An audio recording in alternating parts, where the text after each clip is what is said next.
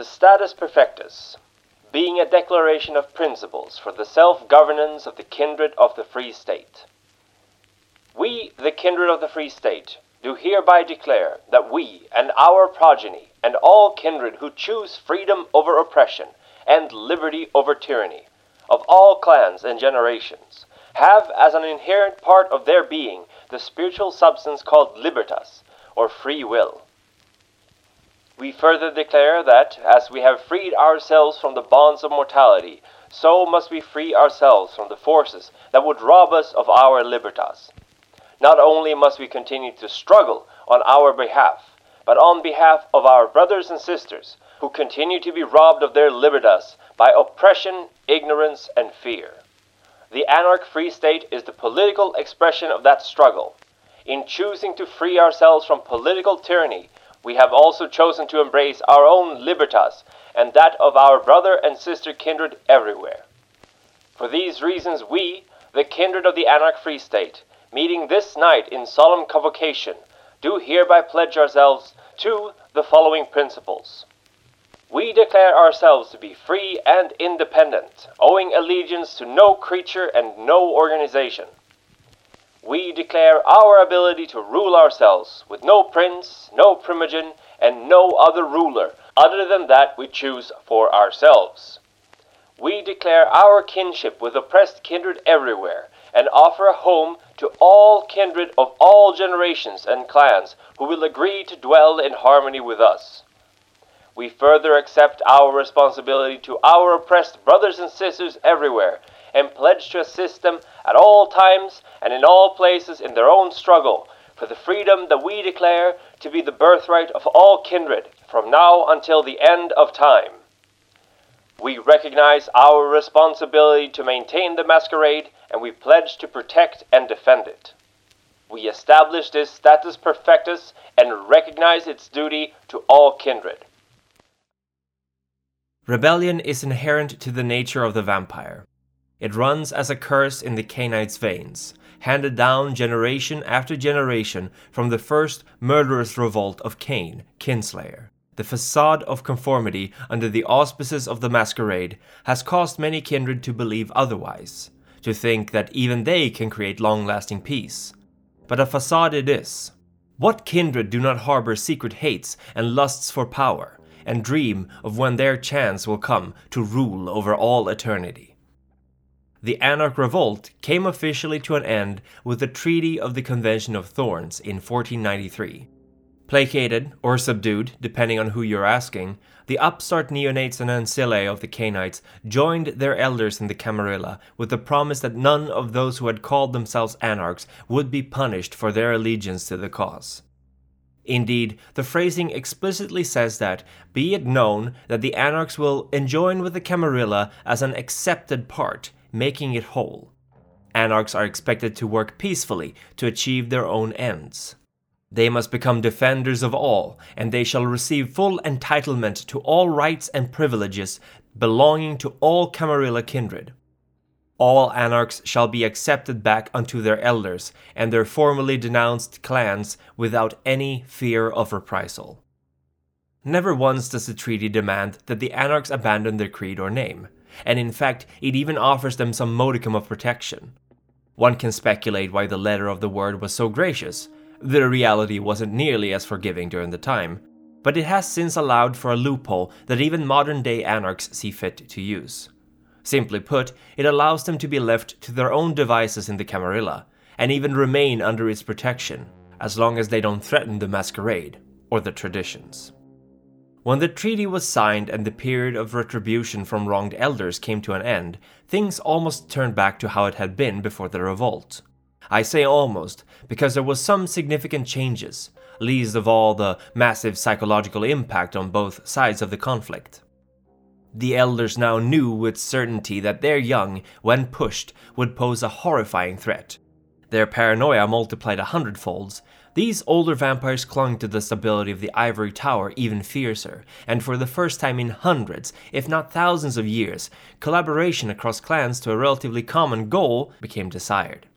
As for the Anarchs, Those who decided not to sign the treaty ended up forming the Sabbat, this dreaded sword of Cain that constantly threatens the stability of the Camarilla.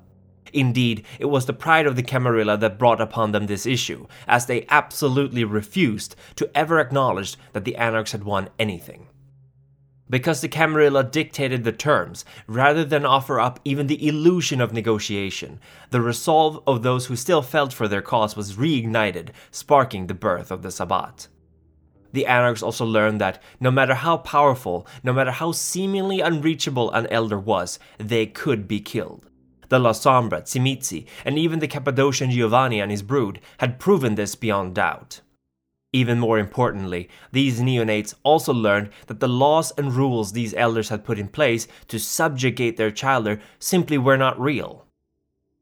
The concept of Libertas was born in this time, the idea that each kindred was their own individual, free to pursue her own ideals and own life.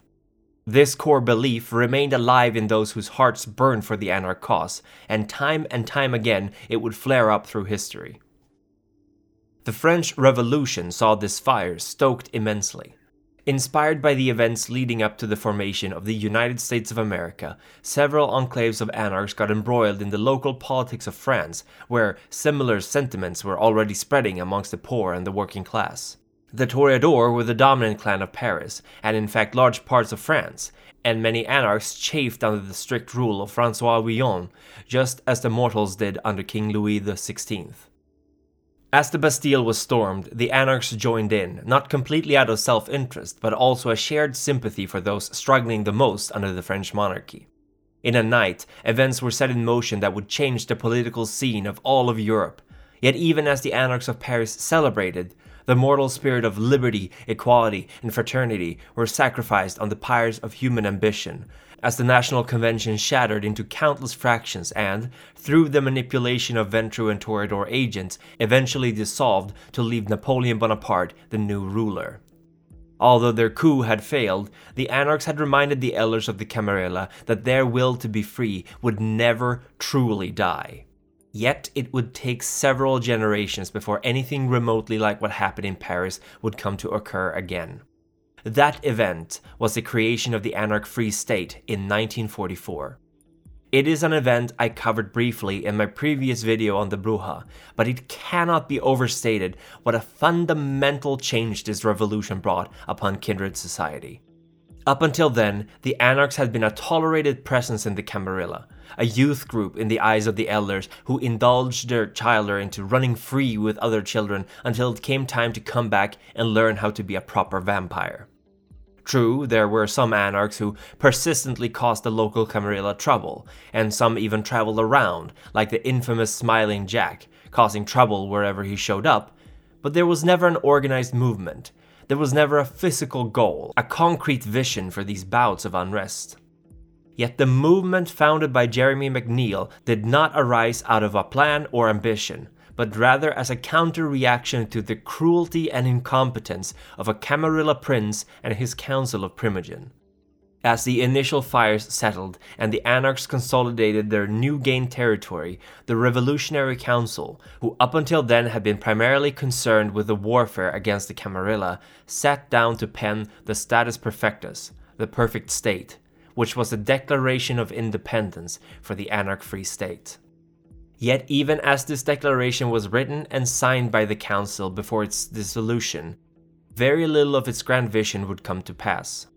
Immediately upon the end of the conflict, the local kindred organized themselves into gangs under barons, declaring territories and waging a constant, low-intensity war with each other over Los Angeles and the rest of the Free State.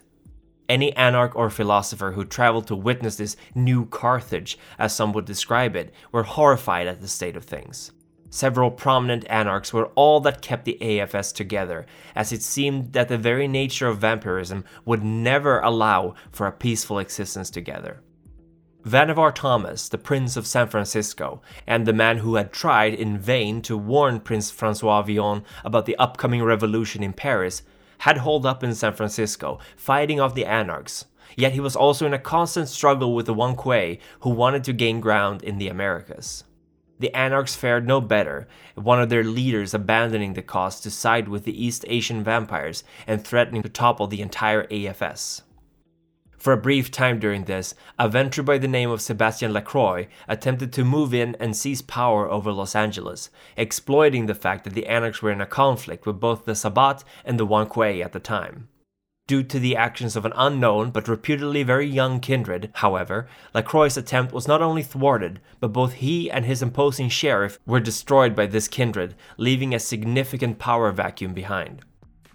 The AFS had endured and survived organized attacks by both the Camarilla and the Sabbat during its 50-odd years of existence, but when the Wan Kuei came with the offer of including any and all kindred who professed their loyalty into what they called the New Promised Mandarinet, things were different. To many Anarchs, the message was clear: join us or die.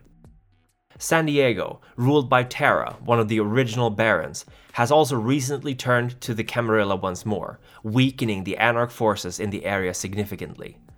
Tara cares about her city and about becoming prince, and she considers Vannevar a rival, as he too has set his eyes on Los Angeles now that Lacroix is out of the picture. Salvador Garcia, the man who penned the Anarch Manifesto and one of the original leaders of the revolution, has lost faith in the AFS and welcomes the Wan Kuei, seeing in them the possibility to reform the Anarchs, bringing them together under new and stronger leadership as the system put in place clearly is not working. Jeremy McNeil, meanwhile, Garcia's old friend and the man around whom the Anarchs formed their revolution, is likewise disillusioned with the end result. The internal strife, the never-ending jihad, has worn down the previously charismatic and inspiring leader, and he desperately looks for an out, hoping to move somewhere else and maybe start over, yet unable to do so as his fame and obligations tie him to the City of Angels. Some say that the Anarch Free States won't survive for much longer, too many forces hell-bent on its destruction. Yet others argued that no matter who is at the helm, the vision that was penned down all those years ago and the belief in the Libertas will not stop until the last Anarch of the Free States dies. And with so much on the line, it is easy to forget that the Anarch movement is global. Wherever there are Camarilla, so too will there be Anarchs, raising their fists against the oppressive rulers of the Ivory Tower. Our work has pleased the antediluvian snow who has risen to oversee it. Long may he reign, this dark god. The Methuselah Aubrey Ayers, whose wisdom transcends the boundaries of our understanding, and her satanic majesty Danny, reborn through fire and ice, are likewise worthy of our devotion. We are truly blessed to serve such illustrious masters. The Council would also especially thank these Primogen for their contribution to its work: Maximilian S. Hardcastle, 06, and Stonewolf 18. Your wisdom, experience, and good judgment shall be the torchlight by which we conduct our affairs. Also, it would like to extend a warm welcome to its two newest members, Jokerman and Cal Constantine. May your insight and experience enlighten us all. Our elders Edward Reed, Dante the Canine, What's That Smells His Blood, Remy Van Roy, Gaslight 88, and Bambi Parson shall receive our gratitude for their support and wise counsel, and we would also wish to send our thanks to the Ancillae Colin Gifford, Harry Wyckoff, Envy Hahn, and Adam Dahl for their support. Likewise, our stalwart Neonates shall, as always, receive our appreciation for their services. And thank you for watching. Now be careful out there, for Gehenna may soon be upon us.